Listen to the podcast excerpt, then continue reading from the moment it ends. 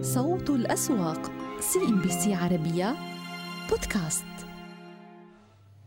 أهلا بكم. نبدأ مع إغلاق مؤشر بورصة مسقط لهذه الجلسة. لدينا تراجعات طفيفة جدا بعشرين أو ثلاثة اعشار النقطة المئوية. بكل الأحوال يعني تابعنا آه، اليوم تحركات هادئة بالنسبة لمعظم الأسواق الخليجية. وكان لدينا آه، طبعا نوع من السيولة الضعيفة بحكم أنها جلسة يوم أحد آه، وبالتالي لم نشهد هذه السيولة القوية. ولكن الأكثر نشاطا في سوق مسقط لدينا البنك الأهلي وأيضا البنك الوطني العماني. بالنسبة لقائمة أيضا الرابحين لدينا صحار للطاقة مكاسب بقرابة 7 في المئة. أيضا لدينا مسقط سيتي والجزيرة للخدمات ضمن هذه القائمة. أما بالنسبة للتراجعات الأكبر فكانت من نصيب الحسن الهندسية وأيضا صناعة مواد البناء بالإضافة لعدد من الأسهم. بالنسبة لإغلاق مؤشر بورصة البحرين شهدنا مكاسب في نهاية هذه الجلسة. أوصلته لمستويات قريبة من 1650 المكاسب بأكثر من نصف النقطة المئوية. نلقي نظرة على القائمة الأكثر نشاطا لدينا البنك الأهلي المتحد المصرف الخليجي التجاري وأيضا بنك السلام و GFH الواضح بأنه القطاع المصرفي والمالي هو من أبرز القطاعات التي دعمت أداء جلسة اليوم. كما نلاحظ أكبر الرابحين الخليجي التجاري بقرابة 3 البنك الأهلي المتحد وبنك السلام أيضا مكاسب قوية ولدينا المؤسسة العربية المصرفية بقرابة النقطة المئوية الواحدة. بكل الأحوال أيضا سهم GFH كان قد أغلق على ارتفاع بالنسبة لجلسة اليوم. أما بالنسبة للتراجعات التراجعات الأكبر بالنسبة آه, ل GFH في نهاية هذه الجلسة. الواضح بأنه تحول للون الأحمر بكل الأحوال. شهدنا سلسلة من المكاسب على سهم GFH على مدى الجلسات الماضية وبالتالي قد يكون من الطبيعي أن نشهد هذا النوع من التراجعات. لدينا أيضا ألبا ضمن هذه القائمة.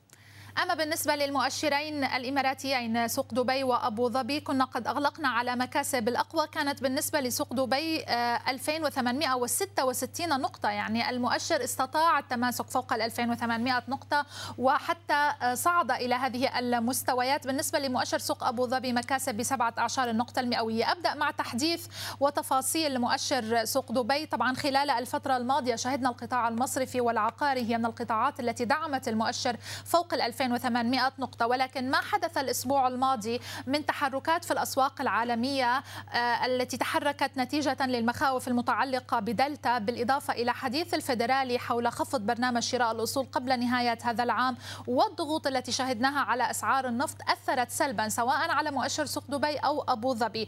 اليوم لدينا الاتحاد العقارية سلامة وإعمار ضمن قائمة الأكثر نشاطا. لاحظوا معنا دبي الإسلامي هذا السهم الذي آه، دعم المؤشر لمستوى مستويات ال 2800 نقطة لا يزال آه، يرتفع. لو فقط نلقي نظرة سريعة على الأسهم الأكثر ارتفاعا لاحظنا إعمار العقارية اليوم الاتحاد العقارية أيضا آه، دبي الإسلامي أرامكس ضمن هذه القائمة بينما التراجعات لم تكن آه، يعني آه، قوية جدا بالنسبة للقطاع المصرفي تحديدا بحكم أنه بشكل عام القطاع المصرفي وأيضا القطاع العقاري كنا قد شهدنا عليهم هذه المكاسب. بالنسبة لسوق أبو ظبي الأبرز كان آدنوك وتحديدا بما يتعلق بانضمامها لمؤشر فوتسي للأسواق الناشئة سيكون هذا الانضمام نهاية جلسة السادس عشر من سبتمبر وهذا طبعا سيدعم بشكل كبير وينوع من قاعدة المستثمرين في أسهم الشركة.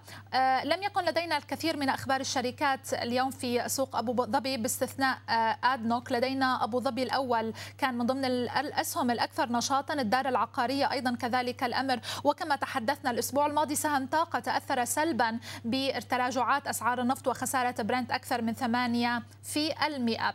اذا أعلنت كانت شركة ادنوك للتوزيع الإماراتية انضمامها لمؤشر فوتسي للأسواق الناشئة بدءا من السادس عشر من سبتمبر المقبل. وقالت الشركة إن هذا الإدراج يخضع للتأكيد في السادس من سبتمبر القادم. يأتي ذلك في عقب إدراج الشركة ضمن مؤشر مورغان ستانلي للأسواق الناشئة في مايو الماضي. نتحدث عن مسار هذه الجلسة مع الزميل أسيد خريسات. أسعد الله مساءك بكل الخير أسيد. عندما افتتحنا جلسة اليوم تحدثنا عن آه، تواريخ مهمة بالنسبة لسهم آدنوك للتوزيع. رد فعل السهم اليوم وكيف قرأ المستثمر الأخبار المتعلقة بالانضمام لمؤشر فوتسي للأسواق الناشئة بالنسبة لآدنوك للتوزيع طبعا؟ يعطيك العافية يا مي. يعني نسلط الضوء على موضوع مهم فيما يتعلق بهذا التوزيع وأيضا انضمامه لمؤشر فوتسي. هذا إضافة إلى أركان. أركان مواد البناء ترتفع بالحدود القصوى إلى بحدود 14 أو أكثر من 14 ونصف في المئة عند نهاية جلسة اليوم بعد انضمامها أو ضمها إلى المؤشر. كما كما اشرتي كان سوف يكون هناك في السادس من الشهر المقبل من شهر سبتمبر سوف يكون الإعلان النهائي عن تلك المجموعة التي سوف تنضم إلى إلى المؤشر. وسوف يكون التطبيق في السادس عشر من الشهر المقبل من سبتمبر فيما يتعلق بالاسهم المضافة هناك ديار للشركات آه، ذات راس المال الصغير المدرجة في سوق دبي المالي. هناك الواحة رأس الخيمة سيراميك رأس الخيمة وأركان وادنوك للتوزيع كلها سوف أيضا تنضم من سوق أبو ظبي لهذا المؤشر العالمي. بلا شك سوف يكون هناك تأثير واضح على آه، جذب المزيد من الاستثمار الأجنبي. على سبيل المثال ادنوك للتوزيع إلى إلى آه، إلى حد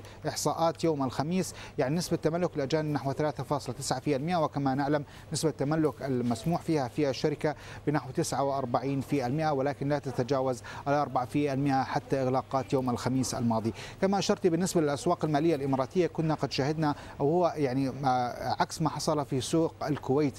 يعني شهدنا تقريبا يعني آخر ثلاث جلسات أو آخر جلستين من الأسبوع الماضي انخفاضات عمليات تجني أرباح أو عمليات التقاط أنفاس آه، في الأسواق المالية الإماراتية. وعلى الأسهم القيادية آه، في في كل من سوق أبو ظبي ودبي. اليوم نشهد هذه الارتداده سواء من قبل المستثمرين على المدى القصير المضاربين بناء مراكز مالية جديدة، أيضا يعني إعطاء فرصة أو اقتناء فرصة الأخبار الإيجابية فيما يتعلق ببعض الشركات كما أشرنا سابقا آه، بسبب انضمامها إلى مؤشر فوتسي بعد المراجعة النصف سنوية لهذا المؤشر العالمي نحن نتحدث أيضا عن استمرار دعم الأسهم القيادية في سوق أبو نعم. ظبي نعم.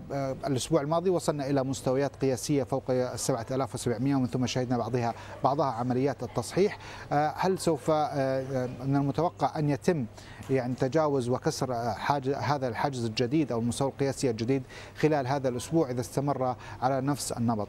أما فيما يتعلق بسوق دبي المالي كما ذكرت دبي الإسلامي إعمار إعمار للتطوير وأيضا إعمار العقارية تقريبا هي نفسها الأسهم التي كانت مسؤولة عن تخطي مستويات 2800 الآن نحن بصدد اختبار هذه المستويات من جديد بالتحديد 2850 بالنسبة إلى قيم التداولات كان من المتوقع أن تحافظ على نفس المعدلات اليومية التي سجلت فيها ارتفاعات خلال الأسبوع الماضي بحدود 30 إلى 40 في المئة وفقط 200 مليون. ولكن اليوم لم تتجاوز ال 170 مليون. ربما يكون هناك حالة استثنائية يوم الأحد. غياب المستثمر الأجنبي أيضا كما أشرت حالة الحذر آه، لأنه كل الأعين الآن تتجه نتجه نحو الأسواق العالمية وما يحدث فيها أسواق وول ستريت أسعار النفط العالمية أيضا بلا شك سواء بشكل نعم. مباشر أو غير مباشر وبغض النظر عن معامل الارتباط آه، آه، الضعيف إذا ما قرن بسوق أبو ظبي ولكنه يؤثر في نهاية المطاف.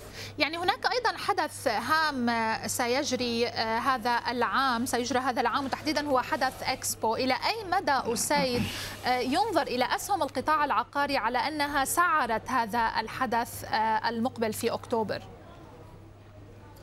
بلا شك يعني بالنسبة إلى الحدث الحدث العالمي هو لماذا هو يعني يسلط المستثمرون عليه الضوء خلال هذه الفترة بالتحديد؟ السبب الأول هو هو يعني كما تعلمين يعني دبي يجب أن تكون أكثر ذكاء فيما يتعلق بفتح الاقتصاد وأيضا فتح أبوابها أمام الزوار. يعني كان من المتوقع حين إطلاق أو استضافة هذا الحدث كانت التوقعات تشير إلى أكثر من 25 مليون زائر سوف يكونون خلال هذا الحدث أو سوف يدخلون دبي خلال فترة ستة أشهر. وبالتالي تم آه، تم بناء البنية التحتية وتجهيزها آه، المختلفة سواء من التنقل والمواصلات وأيضا الطرق وغيرها وأيضا الكهرباء والمياه والخدمات اللوجستية قربها من ميناء جبل علي كلها أيضا عوامل. آه، هذه النقطة الأولى. النقطة الثانية إلى أي مدى ممكن أن تستفيد الشركات المدرجة سواء من القطاع العقاري التي تأتي يعني في بالمراتب الأولى هي والمصارف وأيضا ذات العلاقة. آه، إلى أي مدى سوف تتأثر بهذا الموضوع؟ هل بالفعل سوف يكون هناك دعم وتحسن لديها؟ ولكن بشكل عام آه، مي للحديث للاجابه عن سؤالك الشركات العقارية التي يوجد بها تنوع في ال portfolio أو المحفظة العقارية لديها خصوصا نحن نتحدث عن البيوت العطلات والتي سوف يكون الطلب عليها آه، هي بالمرتبة الأولى يعني وبشكل كبير خلال فترة استضافه هذا الحدث العالمي وبالتالي سوف سوف تستفيد بشكل كبير. ناهيك عن الشركات العقارية التي لديها آه، مشاريع بالقرب من الحدث من هذا الحدث العالمي. نحن نتحدث عن دبي الجنوب. هي مدينة داخل مدينة يعني إذا صح التعبير وخدمات لوجستية متكاملة آه، في تلك آه، في تلك المدينة والتي أه. يقع ضمنها إكسبو. وبالتالي بلا شك سوف تنعكس عليها سواء من حيث يعني ارتفاع ارتفاع القيمة العادلة لتلك العقارات أيضا الإيرادات التشغيلية. وكما نعلم وكما لاحظنا مي بالنسبة للشركات والنتائج التي أعلنت عنها في القطاع العقاري كانت المخصصات هي ذات أثر كبير آه، وانعكس بشكل إيجابي على على على صافي أرباحها في نهاية المطاف بسبب انخفاض آه، تلك المخصصات لأنه قد تم بحسب المعيار المحاسبي 38 فقد تم أخذ آه، مخصصات لانخفاض القيمة العادلة لبعض العقارات المطورة أو التي قيد التطوير. وبالتالي عند إزالة تلك المخصصات شهدنا تلك الارتفاع نعم. في صافي الأرباح بالرغم من انه هناك يعني كان تباين بالنسبة لأداء الشركات ما بين ارتفاع وانخفاض بالنسبة للإيرادات التشغيلية أو الكور بزنس تبعها. شكرا جزيلا لك أسيد خريسات كنت معنا من سوق دبي المالي. إذا يحاول مؤشر البورصة القطرية العودة لمستويات الأحد عشر ألف ومئة نقطة. هذه المستويات التي كان قد تخطاها في جلسة الخميس ولكنه لم يتمكن من الإغلاق فوقها. اليوم نغلق عند أحد عشر ألف وثمانمائة وسبعين نقطة. الداعم الأساسي هو القطاع المصرفي وأيضا القطاع الصناعي. عندما ننظر إلى القطاع المصرفي نتحدث في جلسة اليوم عن 13 النقطة المئوية من المكاسب. ولكن كأداء على مدى الفترة الماضية شهدنا أداء قوي جدا جدا للقطاع المصرفي وتحديدا من بعد الإعلان عن السماح لغير القطريين بتملك 100% من أسهم في بعض المصارف من ضمن الريان قطر الإسلامي وأيضا QNB. بكل الأحوال اليوم لاحظنا الارتفاعات الأكبر هي آه، كانت من نصيب بنك قطر الإسلامي. السهم ارتفع بقرابة نقطة مئوية واحدة. كان لدينا أيضا بالنسبة لكيو إم بي كان عليه نوع من التراجعات بقرابة عشر نقطة المئوية. بالنسبة لبقية الشركات وتحديدا القيادية منها صناعات قطر أيضا اليوم على مكاسب بسبعة أعشار النقطة المئوية ومساعيد للبتروكيماويات قرابة عشر النقطة المئوية. ناقلات أيضا كذلك يعني بشكل عام الأسهم القيادية اليوم أغلقت باللون الأخضر. آه، كان لدينا مراقبة لعاملين كما تحدثنا. الأول هو القطاع المصرفي من بعد القرار الأخير يوم الخميس الماضي والآخر هو مراجعة الفوتسي والتي سنتحدث عن تفاصيلها بعد قليل مع زميل معمر عواد إذا وكان قد أصدر أيضا مصرف قطر المركزي أدوات دين حكومية بقيمة مليار و250 مليون ريال يأتي الإصدار الجديد ليحل مكان إصدار سابق استحق في منتصف أغسطس الجاري. يوزع الإصدار الجديد على سندات بقيمة 750 مليون ريال و500 مليون ريال لأجال خمسة أعوام تستحق جميعها في أغسطس 2026 إلى معمر عواد ينضم إلينا من الدوحة. أسعد الله مساءك. بكل الخير معمر. مساء الخير مي. مساء الخير. آه التفاعل اليوم الذي وجدناه مع الأسهم التي آه يعني تعرضت أو ذكرت بالتقرير الخاص بفوتسي راسل. إلى أي مدى شهدنا من بعض الأسهم آه، كالكهرباء والماء وغيرها ربما نوع من آه، ردود الفعل تجاه هذه المراجعة؟ يعني ربما شهدنا ردود فعل فعل تجاه سهم وقود إلى حد ما شفنا كان في يعني ضغط بيع عليه. عادة المؤسسات الأجنبية ما بتكون حاضرة بقوة في جلسة يوم الأحد ممكن يبين معنا في الجلسات المقبلة حتى سهم الكهرباء والماء استقر عند مستويات اغلاقه يوم الخميس الماضي لكن كان اللافت الدخول المحلي على اسهم شركات بلدنا الصناعات التحويلية وكذلك أيضا آه، آه، شركة الدوحة للتأمين. هذه الشركات التي تم ضمها لأول مرة في قائمة شركات رأس المال الأصغر وإن كان حصتها من التدفقات الاستثمارية لن يكون كبيرا.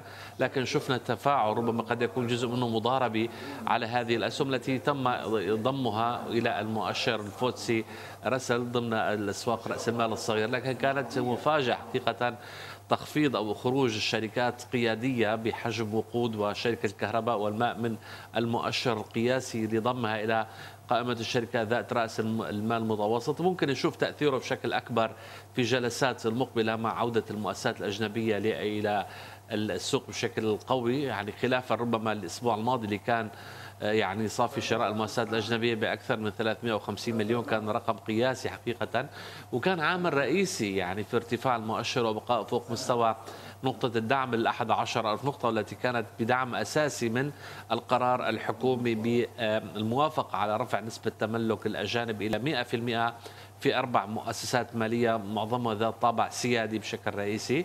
فبالتالي شفنا تدفقات رأسمالية أجنبية. بالمقابل كنا عم نشوف أنه مع الدخول المؤسسات الأجنبي ما نزلنا عم نشوف المؤسسات المحلية آه، تخرج من السوق تحاول البيع عند مستويات سعرية مرتفعة. وشفناها بكيو إم بي إلى حد ما. شفنا أيضا في المصرف في الريان حتى في صناعة قطر. عم نشوف تخارج بعض المؤسسات المحلية بشكل رئيسي من تلك الأسهم بشكل بشكل نعم. عام. لكن يعني المؤشر يعني اقترب من مستوى 11100 نقطة يعتبر عامل إيجابي لأنه في الفترات السابقة اللي كانت عم ترتفع فيها أسواق المنطقة كان المؤشر القطري يراوح مكانه.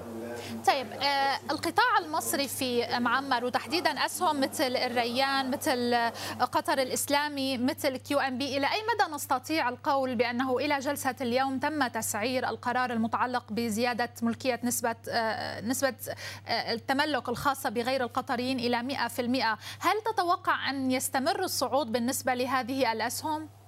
طبعا يعني هذا القرار يعني من شأنه أنه يفتح الباب أمام الرساميل الأجنبية. ما بننسى أنه يعني في العام 2005 تم فتح الباب للأجانب بنسبة 25% في الأعوام السابقة تم رفع نسبة تلك النسبة إلى 49% في جميع الشركات وما زال الآن عم نرفع النسبة ل 100% بنشوف إنه بنشوف حصة الأجانب في هذه الشركات ما ما بتعدى 5 ل 6% وبعضها 4% فهي أساسا لن تصل إلى يعني إلى مستويات قياسية لتأخذ حصتها بنسبة 100% ما تزال هذه المؤسسات الصندوق السيادي لدولة قطر هو يستحوذ على حصة الأسد فيها وهذه الأسهم غير قابلة ربما للتداول تكون يعني متاحة. يعني بنشوف مثلا QNB حصة حكومة قطر فيها 55% من رأس المال كصندوق سيادي. بنشوف بالمصرف تقريبا متقاربه 18% كذلك الأمر بالنسبة لمصرف الريان هي مستويات قياسية إضافة لوجود الصناديق الاستثمارية سواء صناديق التقاعد والمعاشات أو صناديق العسكريين وغيرها.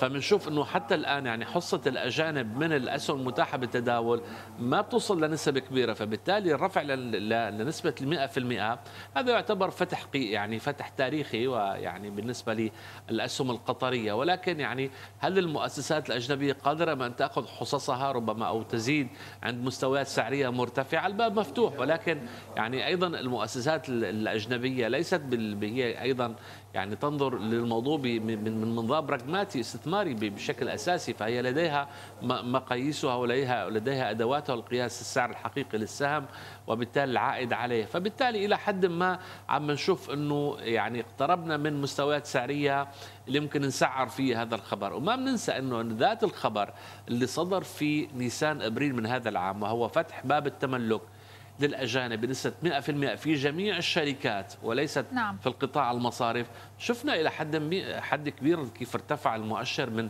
10500 وصل 10950 نحن لسنا بعيدين فبالتالي بعض الأسهم اللي عم نشوفها اليوم بالمصرف والريان وحتى كيومبي كانت قد وصلت إلى تلك المستهدفات السعرية اللي عم نشوفها نعم. اليوم قبل أن قبل أن تقوم بالتصحيح وتعود إلى مستويات ال 10650 نقطة من جديد شكرا جزيلا لك معمر عواد كنت معنا من الدوحة. المؤشرات الكويتية كانت قد أغلقت جلسة اليوم على نوع من التباين الأول والعام على تراجعات ولكن الرئيسي أغلق بالنطاق الأخضر ولكن المكاسب طفيفة جدا حتى مستويات السيولة وصلت لتقريبا 45 مليون دينار كويتي. القطاع المصرفي وهو الأكثر آه، تأثيرا على مؤشر السوق الأول شهد تراجعات ب 14 النقطة المئوية كذلك أيضا المواد الأساسية. عموما الجلسة اليوم هي جلسة يوم أحد وبالتالي لدينا غياب للسيولة الأجنبية. الأنظار تتجه إلى بقية جلسات هذا الأسبوع وخصوصا في ضوء تراجعات أسعار النفط الأسبوع الماضي. بالنسبة لبرنت خسر أكثر من 8 في المئة وأيضا التحركات في أسواق الأسهم العالمية وشهية المستثمر الأجنبي وخصوصا في ظل المخاوف المتعلقة بالتداعيات الاقتصادية لمتحورات كورونا. أيضا كان آه، بالنسبة طبعا لبنك الكويت الدولي كان قد أنهى الإجراءات المتعلقة ببيع مديونية شركة NMC للرعاية الصحية وفقا لإفصاح سابق له نهاية مايو الماضي. وبحسب بيان البورصة فإن قيمة الصفقة البالغ 3.98 مليون دينار ستعزز المركز المالي للبنك مع الأخذ بالاعتبار آه، أنه ليس من الضروري أن تكون آه، مؤشرا لنتائج الربع الثالث من هذا العام. سهم الدولي اليوم أغلق على استقرار في الجلسة الكويتية. صوت الأسواق CNBC عربية بودكاست. ضغوطات واضحة على السوق السعودي مع بداية هذا الأسبوع وواضح أن القطاعات الرئيسية اليوم بقيادة البنوك تعود لتضغط على السوق بحدود 1.8 النقطة المئوية. التراجعات على الاستثمار والتمويل ب 21 نقطة المئوية. البرمجيات حافظ على بعض المكاسب. إدارة وتطوير العقارات ضمن القطاعات القليلة التي كانت رابحة اليوم ب 17 النقطة المئوية. ورأينا قطاع الاتصالات عم يصعد بحدود 20 النقطة النقطة المئوية مع بعض التحركات على سهم عريب التي رأيناها اليوم مع تقليص الخسائر. المرافق العامة عم يخسر 14 نقطة. الصناديق العقارية على تراجع والتجزئة يحقق بعض المكاسب. السيولة اليوم 5 مليار و43 مليون ريال سعودي. بصافي بيع اقترب من 856 مليون و700 ألف ريال سعودي. أما الأكثر نشاطا اتجهت اليوم على العديد من الأسهم. آه، تبادل مراكز فيها دار الأركان الإنماء التصنيع الوطنية وعديد للاتصالات ينشط بقرابة الأربعة مليون وأيضا ما زالت حق آه، طبعا آه، حقوق الخزينة التابعة لبنك الاستثمار هي المتصدرة المشهد اليوم ببعض التراجعات عليها. لكن المكاسب اتجهت أيضا الأكثر آه، تراجعا. هذه الرابحين شمس عديب للاتصالات جبل عمر بثلاثة ونصف النقطة والصادرات إلى جانب سهم شاكر آه، ارتفع بأكثر من 2.16 النقطة المئوية. تحركنا كذلك اليوم مع نهاية الجلسة بتراجعات على سهم بنان ب 5% أمانة للتأمين بوان والشرقية للتنمية يخسر قرابة الأربعة في المئة لتبقى حقوق الخزينة متراجعة بقرابة العشرين في المئة لبنك الاستثمار السعودي. القياديات باتت اليوم أيضا عليها بعض الضغوطات الراجحي خسر 2% سابك عم نتداول عن 121 آه، طبعا وتابعنا الأخبار الخاصة ل CNBC عربية مع توجه الشركة وشركة تابعة لها بمفاوضات بشأن تمديد تسهيل ائتماني دوار بقيمة ملياري دولار. البنك الأهلي التجاري عم يتراجع بست أشهر. أما جبل عمر يعود لبعض المكاسب 33 90 اليوم ب 4% من الارتفاعات وأرامكو السعودية عند 34 90 مع نهاية هذه الجلسة. ينضم إلينا من زيورخ سيد محمد الشممري مدير عام مكتب محمد الشممري للاستشارات المالية يطلعنا على مزيد من التفاصيل. أهلا بك معنا أستاذ محمد وشكرا على وجودك.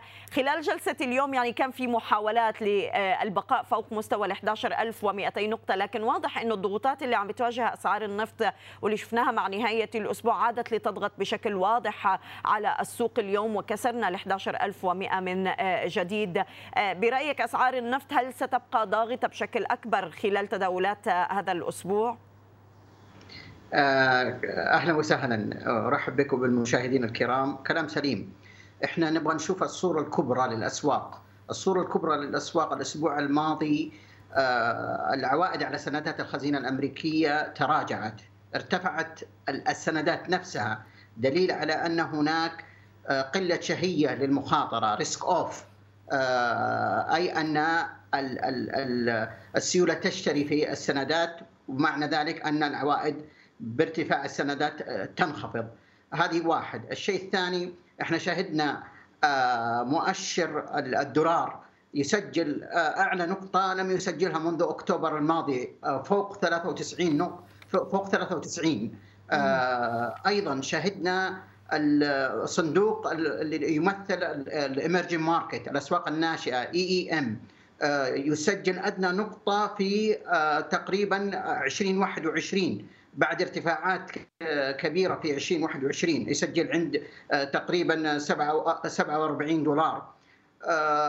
كذلك كما ذكرت الضغط حصل من النفط بالتراجع الأسبوع الماضي، كل هذه اجتمعت مع تراجع الأسواق الأسبوع الماضي وإن كانت الأسواق الأمريكية ارتدت يوم الجمعة إلا أن الضغط استمر على تاسي اليوم وبتاثير واضح من قطاع البنكي كما ذكرت.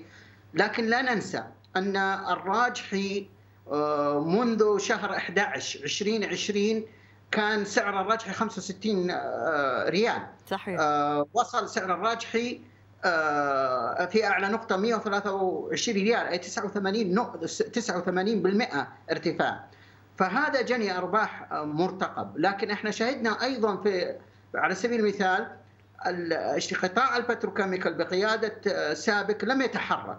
فلذلك أنا أعتقد أن يكون هناك rotation يعني بداية تغيير سيولة إلى قطاع ال petrochemical. الآن نعطي نعطي التصور الفني للحركة لحركة تاسي.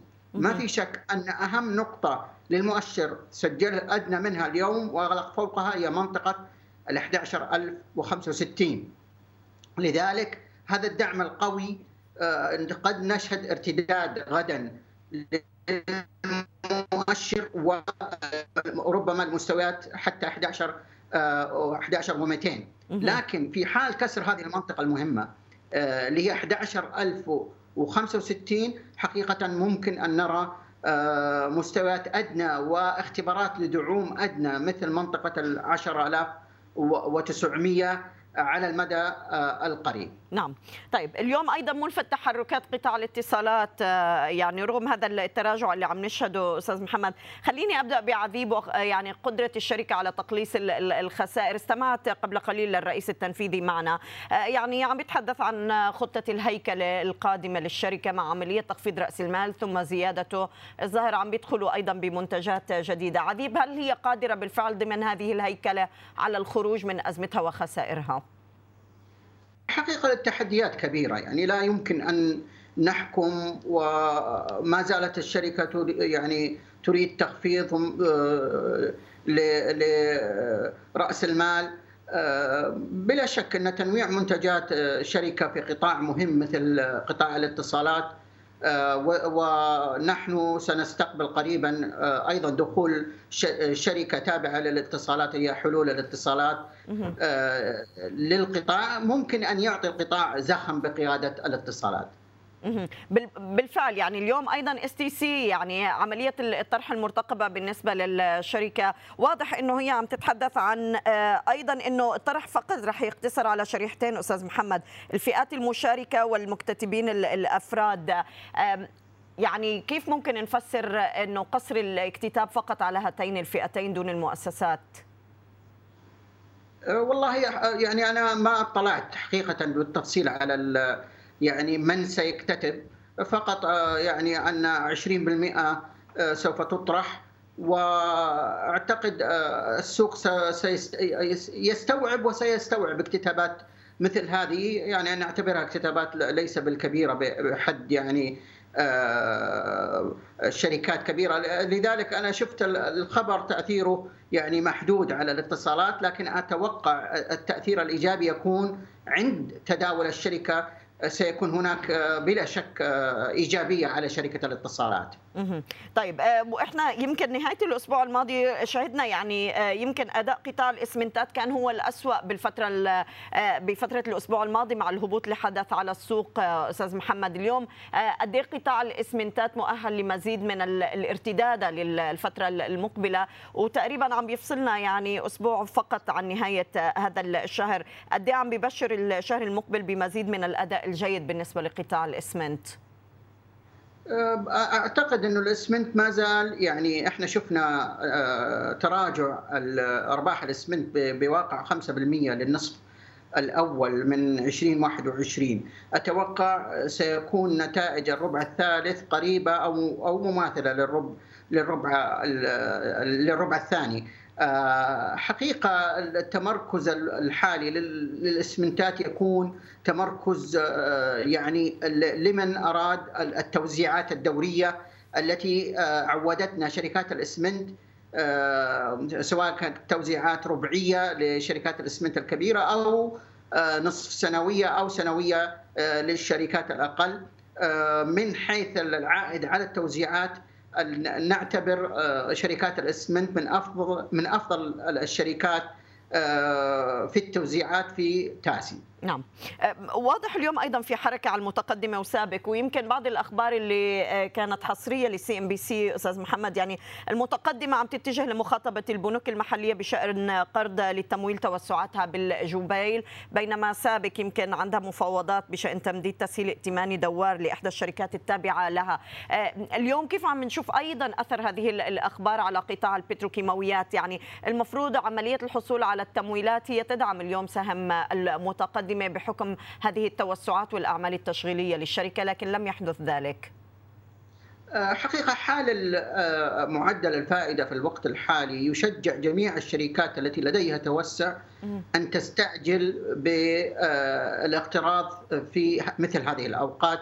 قبل أن يكون هناك أي تغيير للسياسة النقدية المرتبطة بالريال السعودي أو المرتبطة بالدولار في الذي يعتقد أن السياسة ستبقى كما هي خاصة في معدل الفائدة إلى عام 2022 حقيقة نهاية ديسمبر 2022 إلا أن التوقعات أن أن الفدرالي سيقلص التيسير الكمي في نهاية هذه السنة في ديسمبر 2021 ما قد يعني يعطي يعني نظرة أن الفائدة قد تتحرك قبل موعد التوقع اللي هو نهايه 2022 فالقطاع البتروكيميكال شهدنا فيه ارتفاع للأرباح بالمقارن، نعم المقارن كان هناك أزمة من كورونا لكن الارتفاع كان كبير جدا ويتوقع مع توسع الاقتصاديات وانتشار اللقاح أن تعود الاقتصاديات العالمية وخاصة الأسواق الناشئة بزيادة الطلب على ال petrochemical. لذلك نتوقع استمرار نمو أرباح قطاع ال petrochemical سواء كان سابك أو بتروكيم أو غيرها المتقدمة. خلال يعني سيكون أعتبره موجة ذهبية لقطاع ال petrochemical سواء النصف الثاني من هذا العام أو النصف الأول من عام 2022 نشكرك أستاذ محمد الشميمري مدير عام مكتب محمد الشميمري للاستشارات المالية كنت معنا. شكرا جزيلا لك. إلى ذلك قال نائب الرئيس الإقليمي بالاتحاد الدولي للنقل الجوي إياتا كامل العوضي ل CNBC عربية. قال إن تحسن قطاع الطيران العالمي كان أقل من المتوقع بالنصف الأول من 2021 متوقعا زيادة الرحلات بالربع الرابع من العام الجاري. المملكة خذت خطوة سباقة أن شبكت نظام الدولة هي توكلنا مع ال ITP أساس انها تسهل الأمور للراكب اللي خارج الدولة إنه يدش يدش بالسعودية. هذه هذه يعني باعتقادي يعني استراتيجية ممتازة لدعم النظام الصحي والنظام الطيران يعني صناعة الطيران بالسعودية. ومتفائلين جدا إن خلال فترة قصيرة جدا راح تشوف تلاحظون إن الراكب راح يعتمد على توكلنا اعتماد كلي لكل متطلبات السفر من السعودية وخارج السعودية يعني. إذا ما تحدثنا أيضا عن قطاع الطيران يعني بشكل عام هو يعني من المتضررين حقيقة من جائحة كورونا كيف تقارنون يعني النصف الأول مع العام 2020 بالنسبة لنشاط الطيران بالنسبة لي يعني حركة الطيران وماذا تتوقعون للنصف الثاني من هذا العام؟ لا ننسى أن سنة 2020 النص الأول تأثر يمكن آخر شهرين أو ثلاثة يعني أول ثلاثة أشهر من 2020 كان تقريبا السفر طبيعي. ولكن بس 2021 كنا متوقعين أن راح تكون أول يعني أول ستة أشهر أحسن من الوضع الحالي آه للأسف لوجود طبعا آه الكورونا والفارينتس تبع الكورونا يعني كان في تحسين بسيط بس مش بالمستوى اللي توقعناه. إحنا متوقعين بإذن الله بآخر ثلاثة أشهر ب 2021 21 زيادة الرحلات سواء داخل كل دولة أو سواء الرحلات الدولية وتحسين واضح يعني بالعدد المسافرين بإذن الله. من من أسباب الرئيسية اللي وقفت الطيران بالشكل اللي شفناه هنا ب 2020 عدم تعاون حكومات دول أو اتفاق بين دول على إجراءات صحية بالسفر. فكل دولة حطت إجراءاتها فإذا أنت طلعت من دولة وتبي تدش دولة ثانية في إجراءات ثانية.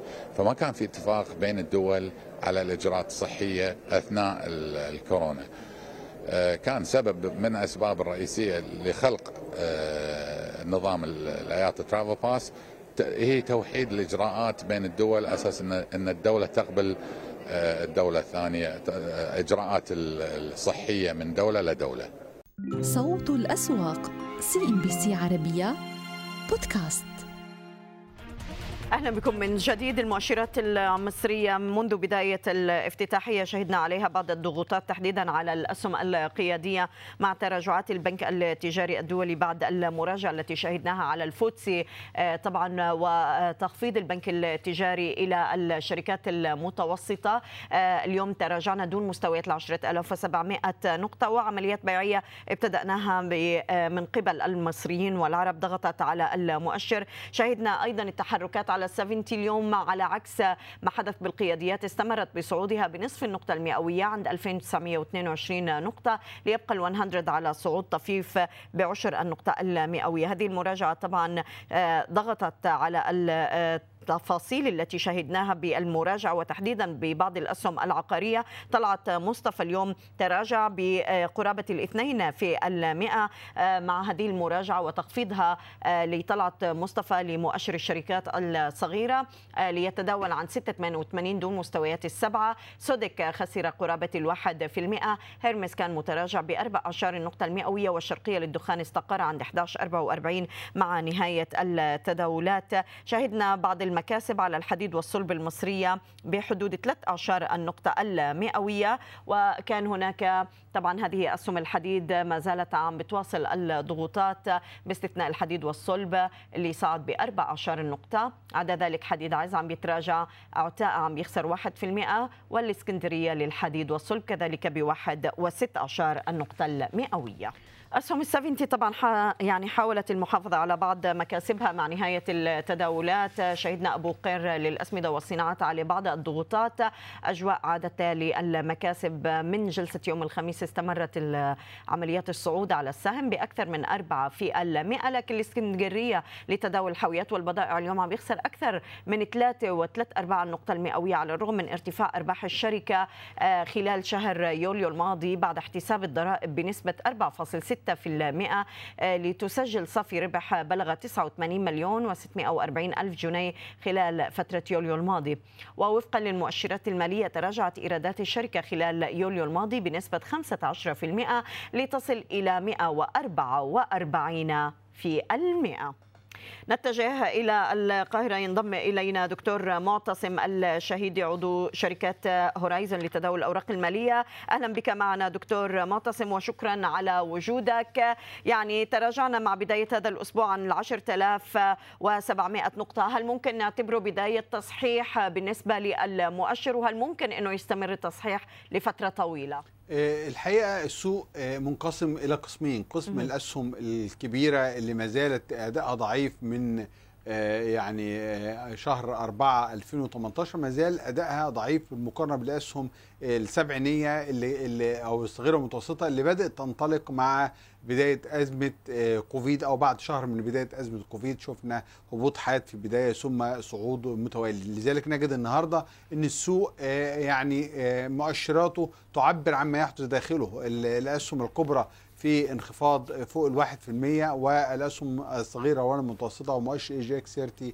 إي جي إكس 70 في صعود قرب النصف في المية. وبالتالي آه، ما زال العمليات المضاربية هي المسيطرة على السوق من حيث من حيث أحجام وقيم التداول ما زالت ال- الأسهم الكبرى لا لا تجد السيولة الكبرى اللي تدخل فيها عشان يعني آه، تؤدي لتحسين أداء الأسهم على الرغم من تحسن نتائج أعمال كثير من الشركات يعني والقطاعات. يعني لما نيجي نتكلم على قطاع الحدود والصلب هنجد إن إحنا لو شاهدنا النتائج الفصلية اللي في الربع الماضي هنجد إن هناك تحسن واضح جدا في نتائج الأعمال لهذه الشركات ويمكن أيضا كان في الفصل آه، الأول أو في الربع الأول من العام كان برضو نتائج الأعمال متحسنة بشكل كبير. القطاع العقاري في نفس الشيء نجد مجموعة من الشركات فيها آه، تحسن وإن كان هذا القطاع هناك تباين في نتائج الأعمال آه، لكن آه، الكثير منها هناك هناك تحسن في مبيعاتها رغم تباطؤه خلال المره الفترة الماضية لكن الأداء أفضل من توقعات كثير من المحللين ورغم ذلك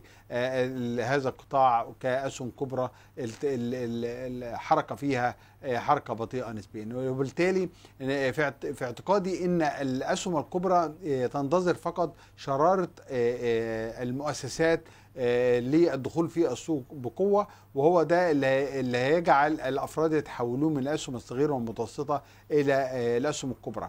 كمان الأسهم الصغيرة والمتوسطة البعض منها في وجهة نظري آه، قد يصل إلى مرحلة الفقاعة وبالتالي يجب على المستثمرين أن يكونوا يعني شديد الحرص في آه، هذه النوعية من الأسهم لأن من وجهة نظري المقارنة بين سعرها في السوق و آه، يعني القيم العادلة ليها ممكن يكون هناك آه، بعد كبير بين القيمتين قيمة السوق وقيمة آه، القيمة العادلة. وبالتالي يجب عليه أن يكون حريص وأن يعلم من- مثل هذه النوعية من الأسهم عالية المخاطر آه، رغم آه، نشاطها الكبير في الوقت الحالي لكن يجب عليه أن يكون لديه مزيد من الحذر. نعم. طيب ال- المراجعة اللي شفناها على الفوتسي يعني واضح أنه هي خفضت البنك التجاري أيضا دكتور معتصم للشركات المتوسطة بينما طلعت مصطفى أيضا تراجع للشركات ال- ال- الصغيرة. يعني هاي المراجعة قد إيه رح تبقى أثرها واضح على هذه الأسهم آه، برأيك للفترة المقبلة وعلى تدفق أيضا ال- الجانب للاستثمار فيها؟ آه، طبعا ال- البنك التجاري في في حد ذاته الانخفاضات الكبيرة اللي حصلت فيه خلال الفترة الماضية وضعف آه، احجام وقيمة التداول فيه يعني جعل وزنه حتى داخل مؤشر السوق المصري يعني يعني انخفض بشكل واضح عما سبق. لكن ما زال هو ذو الوزن الأثقل داخل المؤشر. يمكن فوري آه، آه، يعني استفادت كتير من آه، يعني انخفاض أداء البنك التجاري وقدرت إن هي تستحوذ على نصيب كبير أيضا من مؤشر EGX 30 في اعتقادي الم- المستثمرين في مصر بيبصوا ل يعني مورجان ستانلي أكتر من أي مؤشرات أخرى. وبالتالي في اعتقادي إن كأداء في السوق هيكون تأثير ده ضعيف آه، نسبيا داخل السوق خاصة انه بالفعل حصل انخفاض في أسعار البنك التجاري خلال الفترة الماضية وكان من المنطقي إن وزنه النسبي يتغير داخل المؤشرات. نعم.